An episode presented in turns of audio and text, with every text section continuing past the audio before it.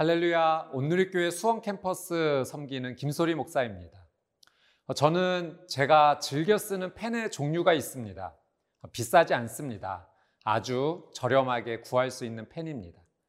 어, 저는 그 펜이 좋습니다. 그 펜을 잡고 있으면 마음이 편해지고 또 글씨도 더 잘 써지는 것 같고 심지어 더 좋은 아이디어도 나오는 것 같습니다. 어, 비싸고 귀한 펜도 있지만 저는 제가 좋아하는 그 펜을 더 잘 사용합니다. 오늘 말씀에서도 사도 바울은 영적 아들 디모데에게 하나님께 잘 쓰임 받는 사람이 되라고 귀한 권면을 줍니다. 오늘 말씀에는 하나님께 잘 쓰임 받는 비결이 있습니다. 오늘 저에게 주시는 말씀 디모데후서 2장 20절에서 26절 말씀 그 말씀 앞으로 함께 가겠습니다. 디모데 후서 2장 20절에서 26절 말씀입니다. 큰 집에는 금그릇과 은그릇뿐 아니라 나무그릇과 질그릇도 있어 귀하게 쓰는 것도 있고 천하게 쓰는 것도 있나니 그러므로 누구든지 이런 것에서 자기를 깨끗하게 하면 귀히 쓰는 그릇이 되어 거룩하고 주인의 쓰심에 합당하며 모든 선한 일에 준비함이 되리라.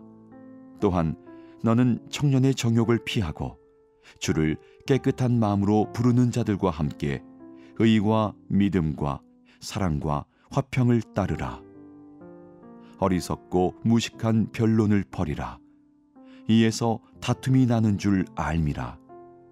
주의 종은 마땅히 다투지 아니하고 모든 사람에 대하여 온유하며 가르치기를 잘하며 참으며 거역하는 자를 온유함으로 훈계할지니 혹 하나님이 그들에게 회개함을 주사 진리를 알게 하실까 하며 그들로 깨어 마귀의 올무에서 벗어나 하나님께 사로잡힌 바 되어 그 뜻을 따르게 하실까 함이라. 오늘 말씀에서 바울은 영적 아들 디모데에게 중요한 두 가지를 권면합니다. 바로 거룩과 온유입니다. 먼저 거룩에 대한 말씀을 함께 보겠습니다. 우리 20절 말씀 함께 보겠습니다.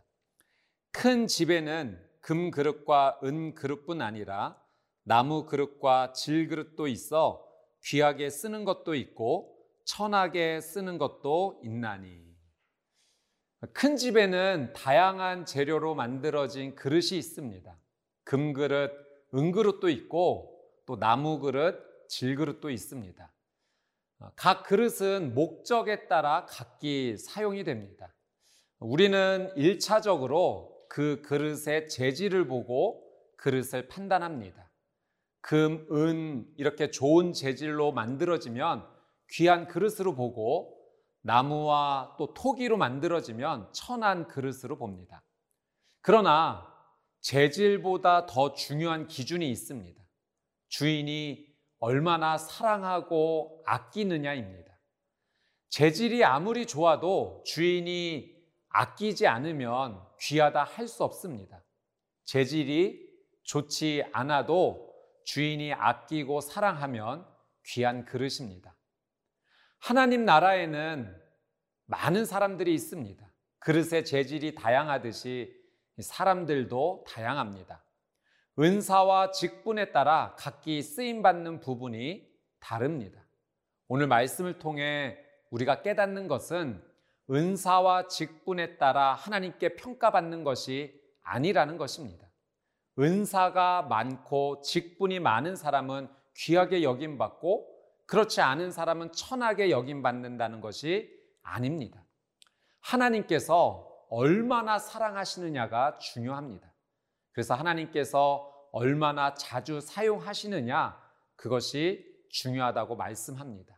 아무리 귀한 재질이어도 사랑받지 못하고 쓰임받지 못하는 그릇이라면 귀하다 할 수 없죠. 재질이 귀하지 않아도 사랑받고 자주 쓰임받으면 정말 귀한 것입니다. 우리 21절 말씀을 한번 보겠습니다. 그러므로 누구든지 이런 것에서 자기를 깨끗하게 하면 귀히 쓰, 쓰는 그릇이 되어 거룩하고 주인의 쓰심에 합당하며 모든 선한 일에 준비함이 되리라. 사랑받고 자주 쓰임받는 그릇의 특징이 있습니다. 깨끗한 그릇이죠. 깨끗한 그릇은 주인의 쓰심에 합당한 것입니다. 또 깨끗한 그릇은 주인의 선한 일에 준비된 그릇입니다. 그릇의 사용 여부는 이 그릇의 재질보다 그릇의 깨끗함이 더 중요합니다. 하나님께서 거룩한 사람을 자주 사용하십니다. 거룩한 사람이 하나님의 쓰심에 합당한 사람이고 거룩한 사람이 하나님의 선한 일에 준비된 사람입니다. 거룩하다는 것은 죄와 분리, 구별되었다는 의미이죠. 하나님께 사랑받고 자주 쓰임 받는 사람이 되기 위해서는 이 죄와 분리, 구별된 사람이 되어야 합니다. 거룩해지는 유일한 방법은 예수님의 보혈을 의지하는 것입니다. 예수님의 보혈만이 나를 거룩하게 합니다. 예수님의 보혈로 나의 모든 것을 덮어달라고 기도하십시오. 내 생각, 내 언어, 내 행동, 내 결정, 내 의식과 무의식까지 예수님의 보혈로 덮어달라고 기도하십시오. 예수님의 보혈을 의지하는 사람이 거룩한 삶을 삽니다. 예수님의 보혈을 의지하는 사람을 하나님께서 사랑하시고 사용하십니다.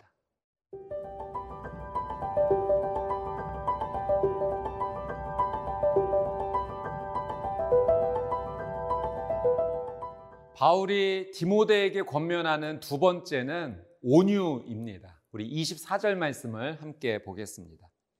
주의 종은 마땅히 다투지 아니하고 모든 사람에 대하여 온유하며 가르치기를 잘하며 참으며 바울은 디모데가 이 주의 종으로 목회자로서 많은 사람에 대하여 온유하며 참을 수 있어야 한다. 이렇게 권면합니다. 이 말씀이 좁게는 목회자에게 해당하지만 넓게는 예수님을 믿는 모든 크리스천에게 주어지는 말씀입니다. 이 주의 종이라고 하는 의미는 예수 그리스도를 자신의 주인으로 고백하고 예수님을 본받는 사람을 의미합니다. 크리스찬으로서 어떻게 온유해야 될지 그 말씀의 권면이 있는데요. 23절 말씀 한번 같이 보겠습니다. 어리석고 무식한 변론을 버리라. 이에서 다툼이 나는 줄 알미라. 당시에 이단들과의 논쟁이 많았습니다. 바울이 이 어리석고 무식한 변론을 버리라는 것은 이 올바른 믿음에 대해 교육을 받지 못하고 지각이 없는 사람과 이 변론을 하게 되면 그것은 변론이 아니라 다툼이 되기 때문이다라고 말합니다. 여러분 이 말씀을 우리의 삶에 적용하면 이 말로써 다툼이 되는 일에 주의하고 조심해야 할 것입니다. 이 말에 다툼이 일어나는 것은 서로의 입장을 서로가 받아들이기 어렵기 때문입니다.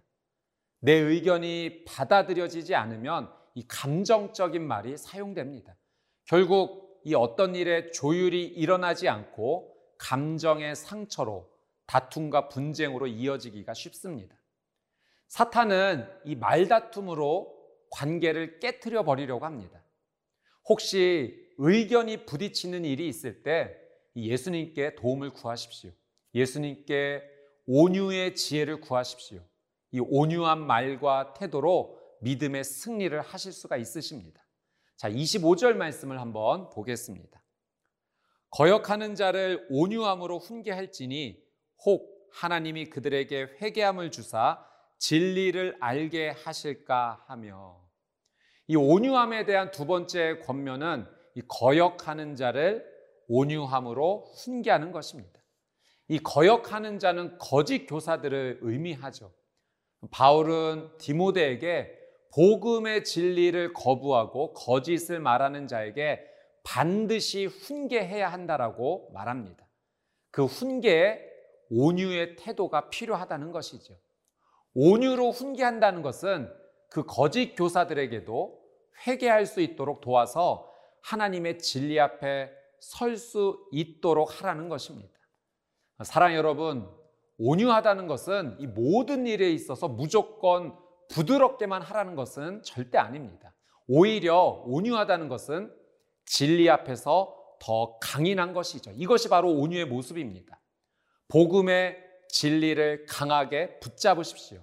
복음의 진리를 전할 때 부드럽게 전하십시오. 진리를 아직 모르는 자들이 회개할 수 있는 기회를 얻도록 도와주는 것입니다. 진정한 온유의 모습은 예수님을 닮는 것입니다. 예수님께서 이렇게 말씀하셨죠. 나는 마음이 온유하고 겸손하니 나의 멍에를 메고 내게 배우라. 예수님께 온유를 가르쳐 달라고 하십시오. 예수님과 하나가 되십시오. 예수님의 온유함이 여러분을 통해 나타나게 될 것입니다. 예수님을 닮은 온유한 하루가 되시기를 축복합니다.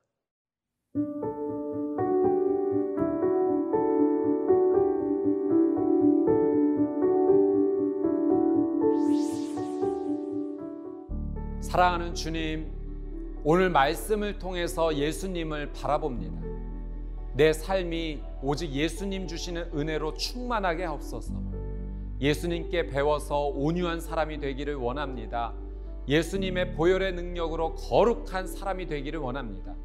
예수님과 온전히 연합하여 하나님께 사랑받고 하나님께서 자주 사용하시는 믿음의 사람이 되기를 원합니다.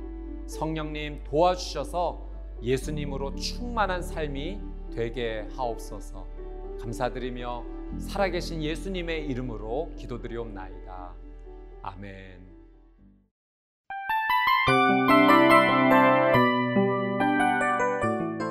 이 프로그램은 청취자 여러분의 소중한 후원으로 제작됩니다.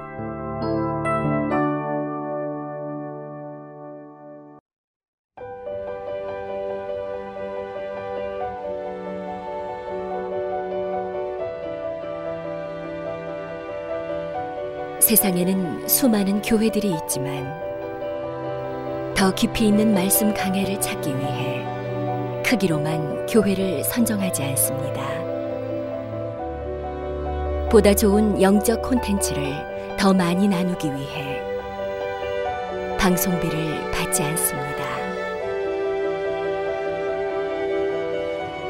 1년 365일 복음만 전하고 싶어서 우리는 광고를 하지 않습니다. 온누리의 복음을 땅끝까지 CGN TV와 함께 땅끝 성교사가 되주세요